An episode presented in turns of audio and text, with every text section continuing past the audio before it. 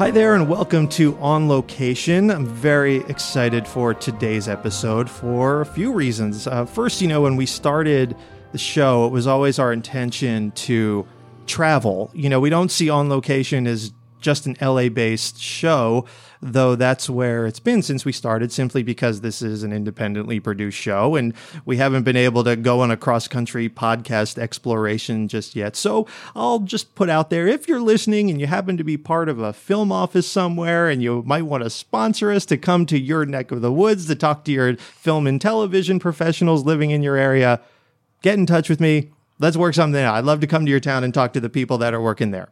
Uh, but we were able to take a little road trip today down to Orange County. And while we're still in the LA area, it's really the first time we've done an episode outside of LA County, which calls into question the studio zone, which is a 30 mile radius centered at the intersection of Beverly Boulevard and La Cienega Boulevard.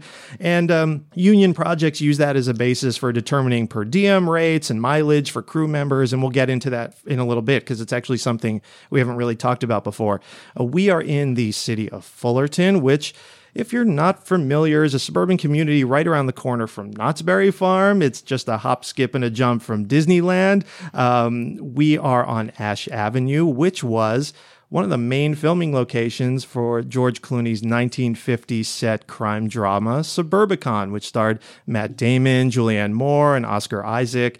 Uh, the film, which was released in 2017, was written by Clooney, Joel, and Ethan Coen, and uh, Clooney's longtime producing partner, Grant Heslov. So so many great people involved in Suburbicon. And another first for our show, we're actually joined by some of the residents of the location. Today we have Betsy, Linda, Mardell, and Leslie. Hello, neighbors. Hi, Jared. Hi. Nice to see you. Wonderful. Thank you. Good. Thanks for thanks for coming and thanks for letting us do this here today. So Suburbicon is is really rooted in American history, and while murder and mayhem are playing out in one of the homes around this, uh, where we are today, the home of Gardner Lodge, played by Damon, uh, the house. Uh, just behind his in the film was recently purchased by an African American family, the Myers, spelt M A Y E R S, uh, who are based on the real life Myers, spelled M Y E R S. Uh, the Myers moved to Levittown, Pennsylvania. It's about 30 miles north of Philadelphia in the late 1950s, where,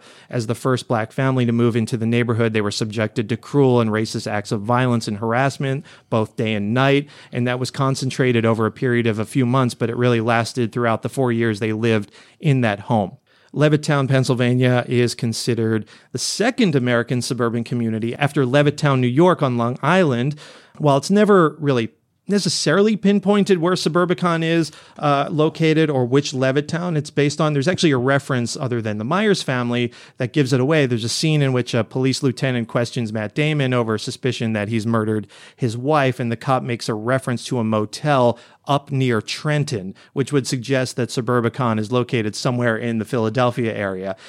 My guest today is a location professional who has worked on films with directors like Ridley Scott, Francis Ford Coppola, and Clint Eastwood. His list of location manager credits include Wall Street, Black Rain, School Ties, The Bridges of Madison County, G.I. Jane, The Rainmaker. Uh, his first film uh, was The Deliciously Insane Fatal Attraction. He was a location scout on Suburbicon, and he is uh, the current treasurer of the Location Managers Guild International. And coincidentally, he also knows my dad from when they both grew up in Brooklyn, New York. I'd like to welcome my guest, Ken Haber. Ken, how are you today? Hi there. Thank you. I'm great. Thank you. Thanks for coming. I appreciate it. I know you had some crazy traffic coming down here. What was going on? Uh, I don't know. There was some major accident, shut off the 210, and uh, for 40 minutes I couldn't move. So finally oh got God. here. So we're good. Okay, good. All right. Well, let's so let's just talk about this because we have to. You know, you grew up with my dad, Russ, or as people called him back then, and some family members still do call him Rusty. Rusty, of course. So you grew up. You were you were friends with him in elementary school. Elementary school up to uh, I guess about fourth grade, and then uh, we were staying in the same elementary school, but our classes shifted. So he was in one class, and I was in a diff- different one. It was crazy talking to you on the phone the first time because you know you were talking about like you know we hadn't met yet in person but you were talking about like my family members and it's kind of like a surreal thing you're like oh yeah you know i know your aunt jane and you know i ate in your family's delicatessen you know it's just wild Well, my sister Jane also sends her regards, by the way, because she was friends with your aunt Jane. oh So my god it's crazy It's a it's a small world. It is. It is. Well, I'm glad we could finally meet. That, that's awesome. Um, so, you know, one of the main characters in Suburbicon is this little boy, right? And you know, you were a kid in the you know late 50s, early 60s. But you're growing up in, in Brooklyn, right? Did you identify at all? Could you identify at all with, you know, a childlike upbringing like it was depicted in Suburbicon? Not so much. I mean, Brooklyn wasn't the suburbia. Uh, it was the place, I guess, people left to go to suburbia.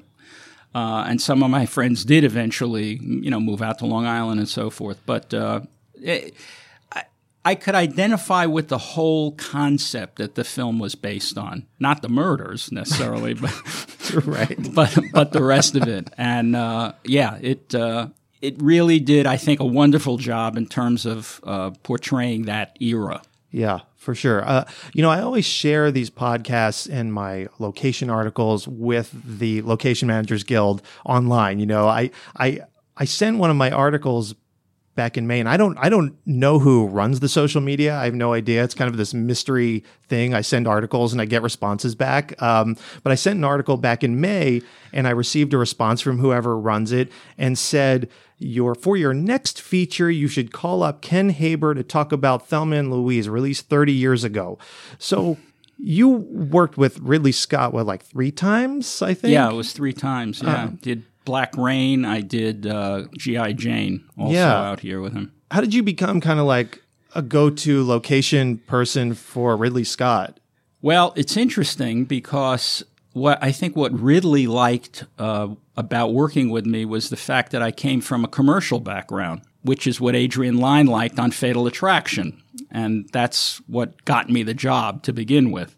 But when I worked with Ridley on uh, Black Rain, uh, somehow we really became hard, fast, you know, I guess you can say friends. I mean, not like, you know, inviting me to his house or anything, although he did come to my house when I lived Oh, out man. in, in New City. But um, it, he, it was a really interesting thing. He and I bonded, and when um, Thelma and Louise came up, he said, I want to take you with me on the road. And I said, That's amazing, but, you know, don't you usually go with somebody out there? He says, I want to go with you. So Wow. it was that was wonderful, and it was a, a, literally a life changing experience. That film. That's amazing. And I mean, you talked about, you know, that you because you had a commercial background, right? I mean, Ridley Scott started in like commercial right Exactly. background. So there's that connection, right? Right, right. Did Adrian Lyne have that too? That I'm not Adrian sure. Lyne, yeah, same thing. Really? Yeah, came from commercials, and uh,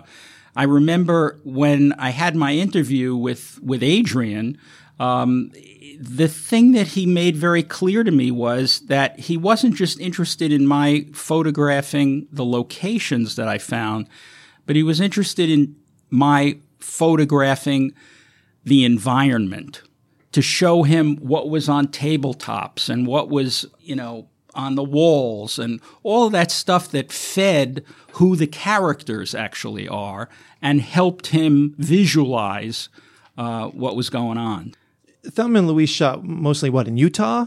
Thelma and Louise was uh, actually half in Utah and half in California. There were Right. three centers. One was Los Angeles, then Bakersfield, and then everything in the movie west of Oklahoma was in Moab, Utah. What can you tell me about the location where the car goes over the cliff? Is there anything interesting you can tell me about that spot? I Well- mean, this is like the iconic end of this film, right? Yeah, well, the way my scouts started on that film, I drove and flew the entire journey that the girls took in the script. So the way it's actually scripted is they start in Little Rock, Arkansas, and they end at the Grand Canyon. So I flew and drove that whole thing. It took about two, three weeks. And obviously, the finale, the end location, is the Grand Canyon. So I go to the Grand Canyon and uh, I I meet with the head of public relations there, And uh, I s- sat down with her. I spoke probably for about two hours, explaining everything that we were going to do. When we were done, we were going to clean everything up. They'd never know we were there. You know, it's just, we'll take care of everything. So, what do you think? I said to her. So she just looks back at me and says, No, we, we're not going to do it. I said, Why not? She says, Well, we don't like the ending, um, and we think there's going to be copycat suicides if we do it. So there's the First Amendment right that everyone has, which is you are allowed to say whatever you want to say in a story or whatever you want, and they can't deny you that right. So if we went to court, it might take years, but we could take it to court and probably win. But who has that kind of time? Yeah. So at that point, I guess I saw my life flash before my eyes because this is the finale. This is the movie. I mean, this is what happens. So how do you your main location? How do you go without finding the main location? So I'm like beside myself, and uh, I'm I'm heading now back to Los Angeles to meet with Ridley Scott and try to. I don't know what I'm going to say. I mean, you know, this it's obviously been denied us. What are we going to do? So I sat down with Ridley and told him what happened. He says, "Let me see the pictures." So I show him the folder of the Grand Canyon, and he says, uh, "You know what? The scale is wrong. The Grand Canyon's too vast." And the car will be too minuscule in such an environment. So we need to find something smaller. So that's where the search went on, and that's how we ended up in Moab because it's sort of the tail end uh, of the Colorado River and everything, and it's a, a much more reasonable sizing. So when the girls go off, it looks more dramatic. Yeah. It looks pretty amazing. So the interesting part of that story uh, is uh, after we finished the film, lo and behold, there were copycat suicides at the Grand Canyon because they thought that's where the movie was Right. shot. Oh my gosh. I think that is kind of the the brilliance of Ridley Scott, right? Like just being able to visualize that from your photos. I think that's incredible. It, it was You know, incredible, amazing. and, and and he used to do these drawings when we'd be sitting at lunch or dinner, and he'd be he'd draw on a napkin, and he, it was like it was unbelievable, and that same frame would show up in the movie. It was unbelievable. That's It was- amazing. I mean, you know, I, I've interviewed one of my previous episodes with with uh, production designer David Snyder, who was the art director on Blade Runner, and he was telling me, of course, you know, after he did Blade Runner, people would come over, come to him and say, you know, we wa- we we we needed to look more Blade Runner. It needs to look more Blade Runner, and he would say, well, if you need it to look more Blade Runner, you you better hire Ridley Scott because he's the man that you know, even though there's this great creative team. He's the man that the vision is really coming from, for sure. Well, one of the things that Ridley taught me, he taught me a lot. In fact, working with Ridley was like getting a PhD in film. He just was, he was an amazing teacher, would be really generous and answer all my questions and everything. But one of the things he taught me was you create your own reality. And if you can create a good reality, then the audience buys it. They don't, they don't think about it. And in Black Rain, they went to Japan to shoot half the movie, planning to shoot the other half in New York, uh, where I was based at the time. And uh, I didn't do the Japanese part, but I had to be kept apprised of everything they were doing there because we had to find it in New York if they couldn't find it in Japan. So he gets to Japan, and and uh, they were so incredibly restrictive there that they ended up only being able to shoot a third of the movie. And now there was two thirds of the movie that still needed to be shot, and I couldn't find all of Japan and New York. So he ended up scouting out here in Northern California and shooting the finale of the film in a, um, a winery. And the the motorcycles driving all through this, you know, winery in the off season. Everything's cut back, and it has this really strange, um, scary look to it. But it was a, a winery, and you know where did where did that come from? Right. And he, uh, you know, as I said, he that's what he did. He created his own reality, and people bought it, and it worked. So you got into locations through the commercial world. So tell me a little bit about how that came to Well, be. Well, I had a, a, a cousin who uh, was a commercial photographer and director, and um, he was good enough to take me under his wing. His name was Steve Horn, and the company was Horn Griner. And it took me under his wing, and and I uh, I worked there uh, after school. I went to the High School of Art and Design. I, I used to go and hang out and uh, anyway, he hired me on for the summers when I was off from school, and uh, one of the jobs I had as a as a uh, still photography assistant was to scout the locations. And in those days, we used a Hasselblad with a Polaroid back. It was a Yeah. It was it was really interesting, and it helped me really learn exposures and everything. It was very good, a good teacher, and. Um, I, I got really good at scouting. I liked it, and it became my main thing. I became a scout and a location manager, and there was enough work, you know, at the various companies there to do it on a full time basis. Uh, I think location managing was still kind of new, and in features at that time in the late '60s, uh, early '70s, they weren't even quite you know, giving credits to no, you hardly ever see a location credit on. Uh, I mean, maybe rarely in the '70s. Rarely you might see somebody. Right, and it was the it was the kind of thing where if they were shooting in New York City and they needed to shoot in a particular neighborhood, the AD would go to the precinct, the police precinct, and just pay off the cops to allow them to shoot. You know, it was that kind Wow. of thing. Wow. Hoopy scoop, yeah. you know, I always would hear, you know, whether it's from my dad or my aunt, you know, growing up in New York and in Brooklyn, you know, and in those days, you know, being a young a kid, you know, you could just kind of go out and wander around and as long as you're kind of home for dinner or whatever, you know, take the subway into Manhattan. Although I think my dad would usually do it with his older sister, you know, but you could just go out and kind of explore. Do you think any of that add, added to your, I don't know, interest in being in other places and when you are scouting, being able to uh, look at things a certain way, kind of having that f- freedom uh, in in exploration? I would say absolutely. Um, you know, it was when I finally got my driver's license. It was this incredible rush of freedom because now I had an, I can go anywhere I Yeah. wanted. I wasn't bound by wherever the subway or the bus went.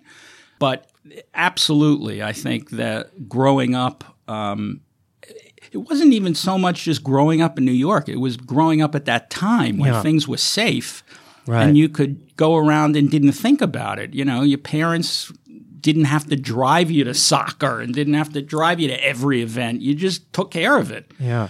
And, you know, i in fact, it was funny because we didn't have seasons like spring, summer, fall. We had stickball season. We had baseball season. We had tops season where we used to throw tops and Yeah. baseball card season. We had those kind of seasons. And we all just went out and you make your own fun and you do your own thing. And yeah, you're back for dinner and that's it. Right, right. you so you started as a location manager. And then, you know, as time's gone on, you've kind of transitioned to doing more scouting. Why? Well, when I first started, I'll give you for instance, when I first started on Fatal Attraction, your crews generally were around 40, 45 people total. And you had, you know, five trucks, a couple of vans. It was a much smaller footprint. And as time went on, and basically as a result of the the actors having more and more uh, say in their contracts and everything else, um, the company got bigger and bigger. And so one actor would have, you know, one camper for himself, and then he'd have another camper for his family, or a camper for his, you know, his exercise guy, and he'd have an exerciser. Once that started, all the actors on the show were fighting for who was going to, you know, it was like a pissing contest. Who was going to have the biggest and the best. And when that started happening, it started to become the tail wagging the dog, where instead of finding the best location to be able to shoot a movie, you had to find a place where the whole company would fit. Hmm. So it became a real problem that way. But it, it certainly hasn't lessened. It's become worse and worse and worse over the years. And what ended up happening, as far as I was concerned, was I became more and more of a logistics manager and less and less of a, a scout which is the reason why I got into this business to begin with, because I love the photography aspect of it and I loved solving visual problems. And to me, you know, finding all the places where the trucks park and the tents are set up, it's it's not why I want to do this. So I kind of went back to my roots and got more into the scouting again, which is the part I really love and the part I really like. Is there an advantage to being a manager and then going back and just scouting, like based on your experience as a total manager? I'd say the the advantage to that is when I go to a location, I I see it for what the issues could be. I basically analyze. I'm not going to show them anything that is not going to work. So I, am not going to show them something that's right next to a noisy freeway or, you know, the planes are flying overhead and those kind of things you become very aware of. And um, one of the things that you had mentioned earlier about you know things being in the zone and so forth it was one of the things that worked out so incredibly well when we shot suburbicon here because half of Fullerton is in the 30 mile zone and the other half of Fullerton is outside. We're just in, just inside it here. Right, I yeah. mean, like blocks. So it worked out really well, but that was something, of course, that I had in my mind when I was scouting. I was going to ask you about that for sure. And I looked at the I I did look at the map of the studio zone and I noticed yes, we are just like within blocks of being literally. out of it. it's amazing. It- yeah, it took a while to even figure out when we were doing. Are we in? Are we not? You know, yeah. For Suburbicon, you know, what was kind of the scouting timeline from receiving the creative directive on it about what they were looking for to actually having to like really find it? Like how long did it did you have to do this? Uh, I, I think I it ended up taking a lot longer than we initially thought we had for it. I got onto it. I, other than the production designer Jim Bissell, uh, who brought me on, there. Well, Mike Burmeister was on another project, and he sort of stayed in touch with me while I was scouting. So he wasn't involved with it uh, through my whole scouting process. But it took uh, uh, altogether. I was on it for about seven months, not straight, but you know, periods here and there. It was a it was a very long process, very long process. Where did the search initially start? Some of it was, of course, filmed at Warner Brothers on the, on the lot. So, of course, it's convenient if you can stay kind of close by. And I know George Clooney's production company, Smokehouse, is a Warner Brothers based company. So, I'm sure that would help if you could stay close. Absolutely. I, I looked in uh, Studio City. Um, you know, the, whole San Fernando Valley obviously was a starting point because it was close to the stage and it was also, you know, just convenient for everybody. What I found was part of doing this research was that the areas that had the look that we needed, the suburbicon look, the, the suburbia from the 50s and 60s, those areas that existed in San Fernando, in the San Fernando Valley, were all um, heavily overgrown. I mean, there were m- massive trees and everything that had grown over 40 years. And so, even if there were a couple of houses that could have worked, there was just no way to be able to get the the kind of graphic that we needed, that clean graphic of a new development. So we had to go further afield, and I, I, I basically, you know, worked with uh, um, maps, everything stretched out, and and did a lot of work online trying to see, um, you know, what looked like a feasible area, and uh, ended up finding uh, a street in Fullerton here that looked like it was going to be really good and brought the production designer uh, Jim there, and um, ended up you know coming out with George Clooney, and he fell in love with it. He said, This is great. This is fantastic. Let's do it. And that was early on in my scout. I guess I was on at that point for about three weeks or something. so I started to do So three the, weeks ended up becoming like into seven months. Yes. As I started to get further into this to get the permissions, we were realizing that we didn't just need two or three houses or four houses. We needed what ended up being a whole block, and not just on one side, but both sides of the street. And that being the case, uh, it became really, really, really difficult to find that long a stretch. And the houses or the house that I had, the houses that I had found in that original search didn't really fit the bill in terms of being that big a stretch. But one of the homeowners was just dead set against it. And uh, it's a long story that I won't that it's worth three other shows, so I won't bother. but um, this woman just absolutely, you know, didn't want to do it. She vacillated at first, but then she said, you know, no, I, I, I, don't want it. And I realized if I pushed it anymore, then we would end up trying to use the location and not being able to use it. So I had to find something else. And that's what took so long. How far was it from where we are today on Ash Avenue? A few miles, a couple of miles, not that far. Tell me about maybe your first time pulling up to Ash Avenue here. Well, the interesting thing is, I went online. Uh, I went onto Google Earth and I scoured Google Earth. And from Google Earth, it looked like everything had trees. But you know, you can't really tell unless you're there and you look. So what I did, I realized that Fullerton was good.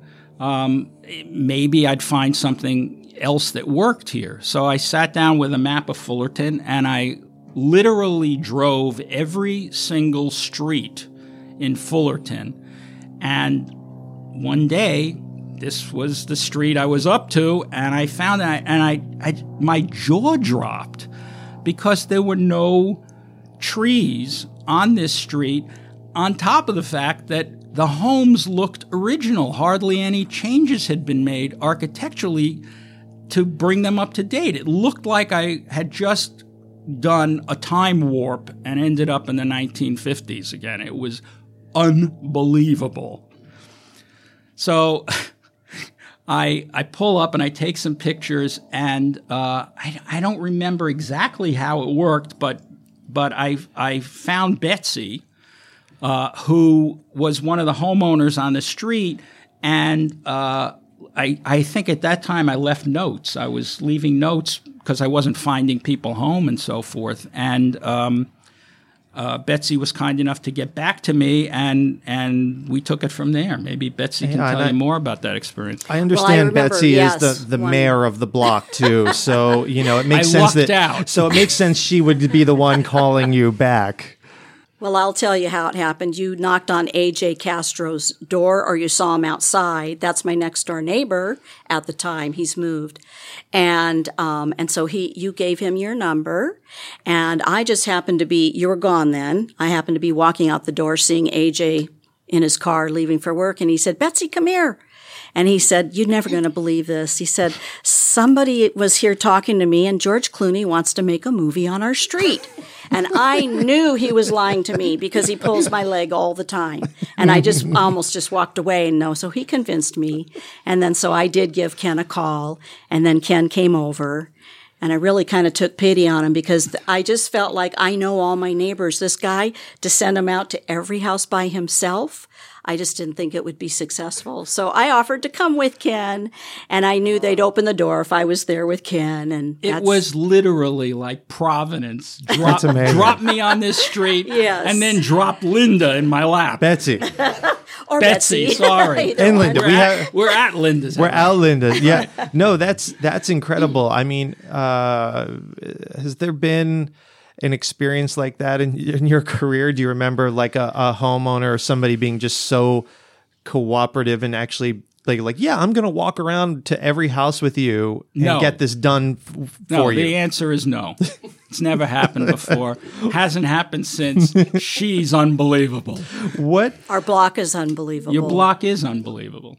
at this time, Betsy, when you met with Ken, what did he tell you the film was about? Well, basically, he first liked our street because it did represent the block in um, Levittown, Pennsylvania, that it looked very similar. He loved that we didn't have trees. I think they'd just been removed maybe the year before. Thanks because to of, you, by Because of way. plumbing problems, we all got our trees removed, and the new ones had not been put in yet. And so um, he told us basically it was a story of a black couple moving into a white neighborhood back in the 50s in a neighborhood that looked just like ours because our houses were built in the 50s. And that was um, how the neighborhood would react to the black family. And that was basically the gist of the movie.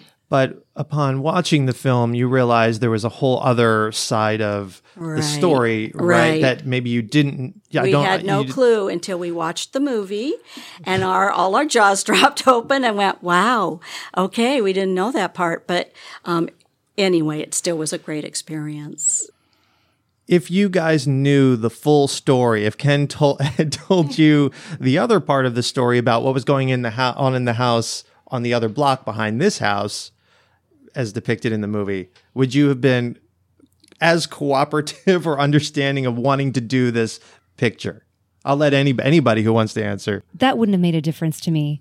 Um, I I just remember some weeks before that, or maybe it was months now, um, getting the letter on the, on my front porch from the production company saying that George Clooney was interested, and um, and I was familiar with the Coen brothers and their work, and I just felt so honored. Honestly, I felt so honored, and I I wanted to be a part of that. So it wouldn't have made a difference to me, to be quite honest. I didn't have the great good pleasure of meeting Ken back then. It was actually someone from the legal team that came. Um, this lovely man from Chicago that was so excited that there happened to be a Portillo's like just a Oh few yeah, I know miles Portillo. down. yeah, right? yeah, Portillo's. Yeah, So, um, you know, we, he's the one that told me about it. And yeah, same same disclosure was about the the couple that moved next door and so forth. We didn't know how dubious the whole script was going to be and how dark and seedy, but what what I felt compelled to as well is just um, being a part of something that keeps filming in California.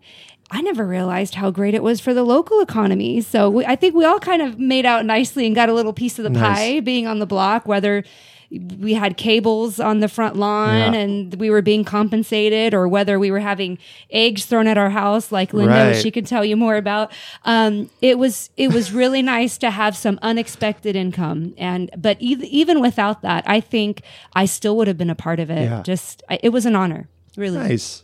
in terms of the storyline, the reason why I didn't make a big deal about all the murder stuff was because originally that was sort of secondary. It wasn't the main story. The main story was oh, the whole race issue and everything. And that sort of shifted later and they cut, you know, some other big parts out and so forth. And the murder mystery part, in fact, I was kind of amazed when I went to see the movie because I didn't realize that from the script either. It had it had really evolved that way. So it kind of grew into that. It wasn't something that we were trying to, you know, uh, hide or anything. And we, we didn't know. There you go. Now you know that Ken wasn't hiding anything from you. Okay, Ken, we still love you. Thank okay, you're good. If it had not been for Ken warming us up, I'm not sure he would have gotten a res- we would have given a response that was so warm and welcoming because Ken really set the stage for us and um you know he's a very friendly guy and so it he made it easy for all of us to want to say yes. He was I should have brought you to the Grand Canyon. Oh well. Too late now. And so, Linda, we're at your house, which was kind of the main featured house uh, on the block where the Myers family moves in. And mm-hmm. so it's your house that the windows are being broken. There's a Confederate flag hanging out the front window. There's eggs being thrown at the house. What were you do- What were you doing while all this was going on? I was sitting in the back room watching TV most of the time. Yeah. you know, it got a little. By that point, they'd already been filming for several days, and it kind of got a little overwhelming for me at that time. And it was getting late at night too, so I finally just gave up and went in the back room. But Yeah. it was very interesting to watch. I could watch from the back, from the garage window. I could see, you know, George was right outside that window, and uh, you know, so I could see the the riot going on in the front yard. I couldn't see the the car, but I could.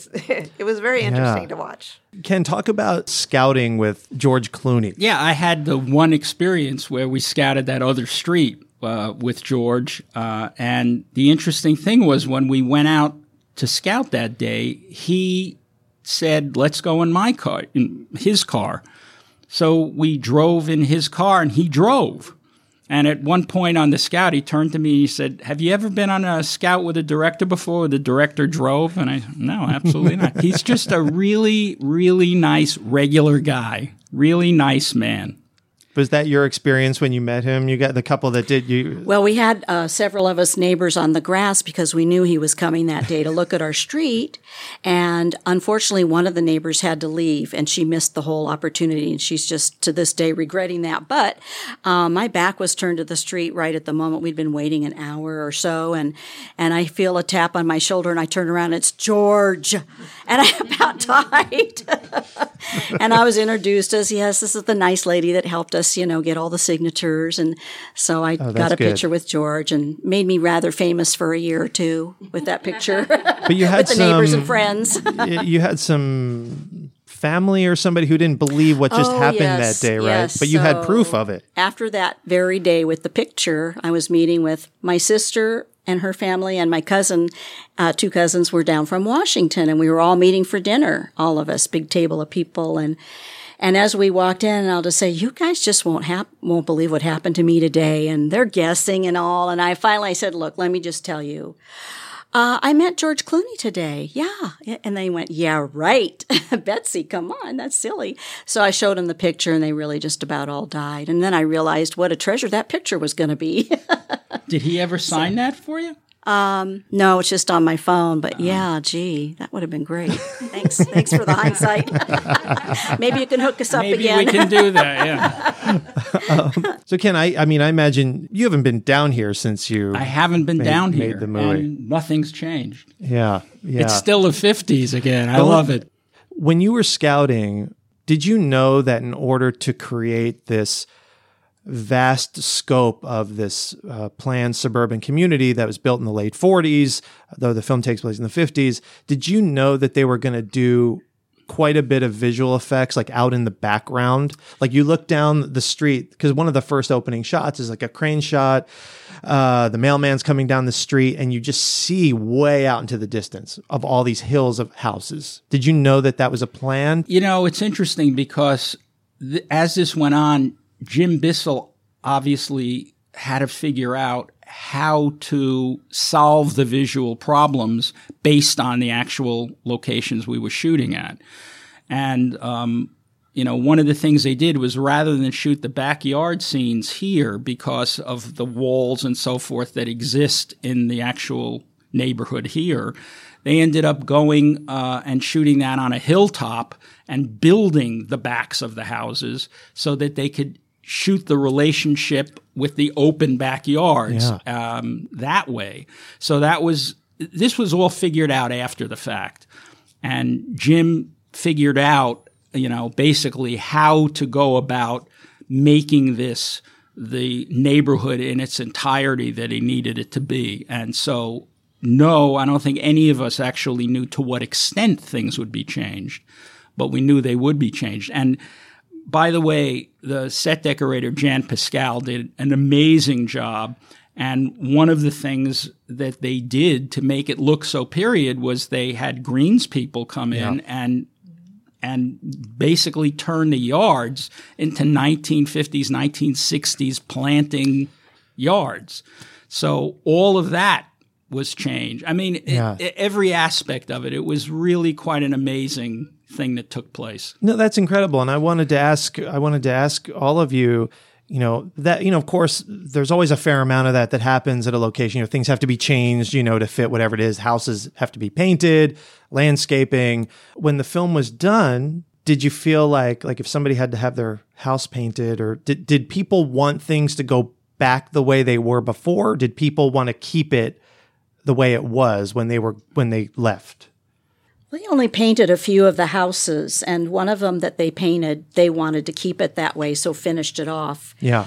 uh, uh, directly across from Linda's house is Fran's house, and she has like a desert landscape type yard. So they simply took the uh, fake green grass and kind of just lumped it over her her cactus wow. and things like that.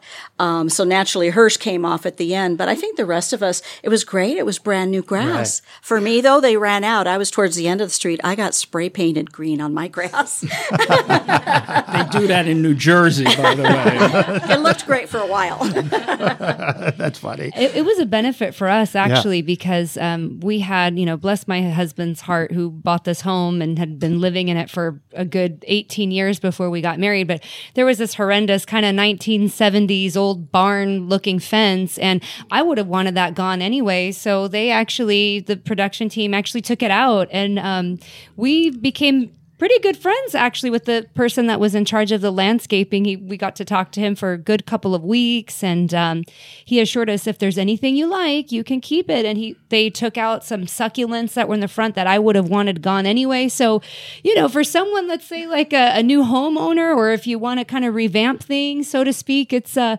it's kind of a really good benefit, so to speak. Have a so, film production come to your exactly. neighborhood. Exactly. Yeah. Be, be open. Just yeah. be open to receive, and you know the compensation, like I mentioned, that helped as well. But yeah. no, there were some there were some some great benefits just from the landscaping point of view that we actually kept.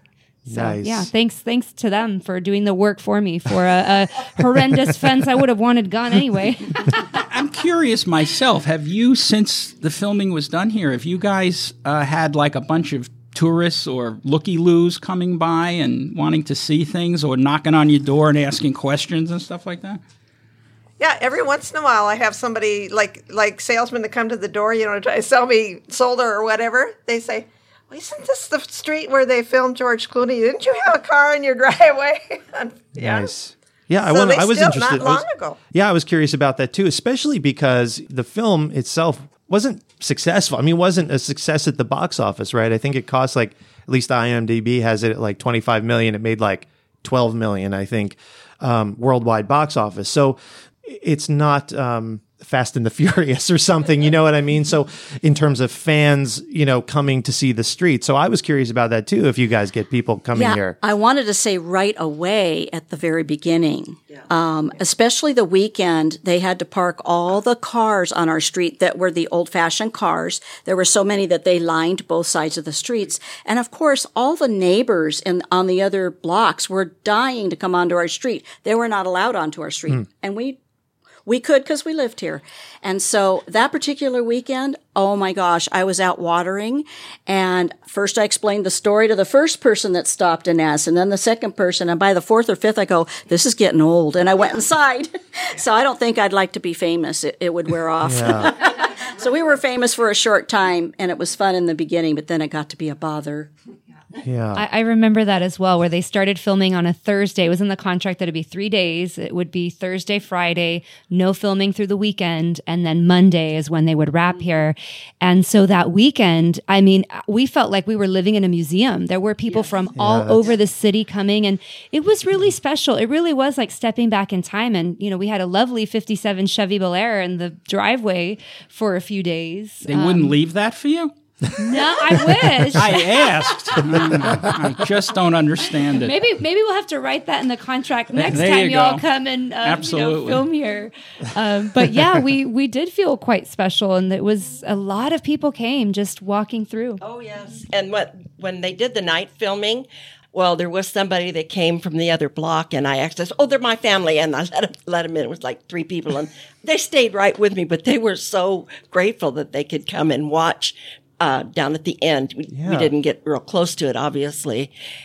I mean, going to see a film location is uh, special. You know, people love the uh, ins and outs of the behind the scenes of a big production like that. You know, one of the things that I I always try to make clear, and I I think I was pretty clear about that with you, Betsy, was that you know when we come, it's sort of like the circus comes to town or the army comes in, but when we leave, it will be as if we were never there. And I want to make sure that that was the case. Oh, yes. Yes, definitely. Other than um, we were at, live at the end of the block, and our house didn't really get into the, the, the movie, but we had a little small retaining wall. And so the production company put a lot of cables and all kinds of tarps and different things, and they would store them there.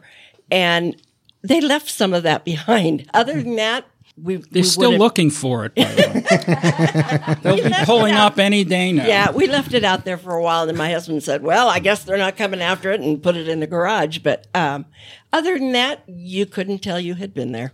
But when they were here, this entire backyard was full of all kinds of wood and and and sawhorses and and it was just amazing. And I work from home, so it was kind of overwhelming a little bit, but it worked out. How did they? Uh, I don't know if you know Ken or I don't know Linda. Maybe you know. How did they decide this house is being the Myers house? Like this is going to be sort of the hero house on the street. And that was Jim Bissell who made Yeah. the decision. Yeah. Um, you know, I, I showed him the block and he sort of decided which would work the best in terms of what the storyline was about. But Linda, you had a you had a theory about maybe why it was your house that they they picked. I heard that they were considering two houses in the area, one my house and another one. But then it came down to something about a palm tree in their front yard. I think that they right. didn't want to move. This house too, I think, is uh, is attractive for the main house because it's like right in the middle of the block, right? So you get everything Right. around it, right? I think that's so. No matter which way you look, you're looking Right. down the block. You're not at the corner. You know, so I think that's good. And especially too, because the corner with those visual effects shots in the opening, that corner, that dead end that where it ends of the street is like completely different looking. So you don't necessarily even want to focus on that, right? Right, exactly. I mean, that's one thing. So yeah, we are in Orange County. We are within the zone as we talked about. Did you find there's a main difference of, you know, working in LA County versus Orange County in terms of film offices or logistics? The further away you go from LA, Yeah. the more friendly and helpful everybody is because they don't get the same amount of work. So they couldn't have been any nicer. And they pretty much opened up the doors and said, like, you know, whatever you guys want to do, we'll, we'll help you and, you know, we'll be here for you. So, you know, not only was Betsy and the neighborhood great, you know the whole the community as a whole was really terrific. They really, really, really were helpful. What did it feel like when they when you when they were shooting this big mob scene out front of Linda's house here? I mean, did you get to watch some of that? What was it like, especially for you, Linda? Like, I mean, obviously, you know, we know it's a movie, but to kind of peek out your window and see just like this huge crowd of people, they're throwing eggs and doing all this stuff. Right. It was it it was very exciting. Uh, I could see all these people. I, you know, it was late at night, and there was just this, all this noise everywhere, and and things flying around the yard, and throwing trash and stuff around the yard, and and it was just you know overwhelming. I could see a little bit from the garage window, but yeah, it was it was pretty overwhelming. George came in your house to look at angles because Yes. there are some shots looking out the door, even though One the of- interiors are set were were Yes, sets of these as far hou- of the I know, yeah, houses. yeah. So, but there are some angles right at the front door, so he had to step in and, Right. and look. Right? Uh, it was one of the first days. I think when she was talking to the mail, the the black Y- yes. couple moved in. The mailman was talking to the woman, and he came in. He wanted to see the sh- the the the view going out where the camera was. And I was sitting in the living room here in a chair, just kind of sitting, ch- vegging out. You know, nothing I could do. I wasn't really. But he he walked over. He walked in and, he, and was talking to the cameraman. And he looked over and said, "Oh hi." And he, he walked over and said, "Hi, my name is George." And he shook my hand, like I wouldn't know who he was. like right. did you, as neighbors, or I don't know, did you go see the film like together, or did you see it at different times? What was your experience seeing the film for the first time and seeing your Yeah, street? we tried to go at the same time. We were going to rent the whole theater, Oh. and then it was too expensive. And so we kind of just went in different groups, really, smaller groups. And, um, but what we did do after all was said and done and the dust settled and everybody was gone, we had a little dessert party at Stacy's house on the corner and people had pictures. Some people had made photo albums and that kind of thing. So we all reminisced and we got to see pictures and newspaper articles and things like that. So, um, that was a good way to kind of end it all. one thing that happened with me, I'd seen the movie here, and then I went on a trip, um, and I flew to Israel at the end of November that year, And we had just landed in Tel Aviv and we were land- we were driving to the hotel and we're stopped at a light and I look off to the right and here's a, a sign for Suburbicon with Julianne Moore and, and I, I forget and there's my garage window in the mi- in, and down in the lower window. I love that. That's wonderful. That's the stuff I love about locations. That's great. And uh, what was it like, you know, seeing your street on the big screen like that? It flashed so quickly when you're watching it in the theater that you really couldn't tell which houses were which. So when the DVD came out, we purchased it and my husband went through and stopped framed and looked and we'd try to guess and try to figure it out.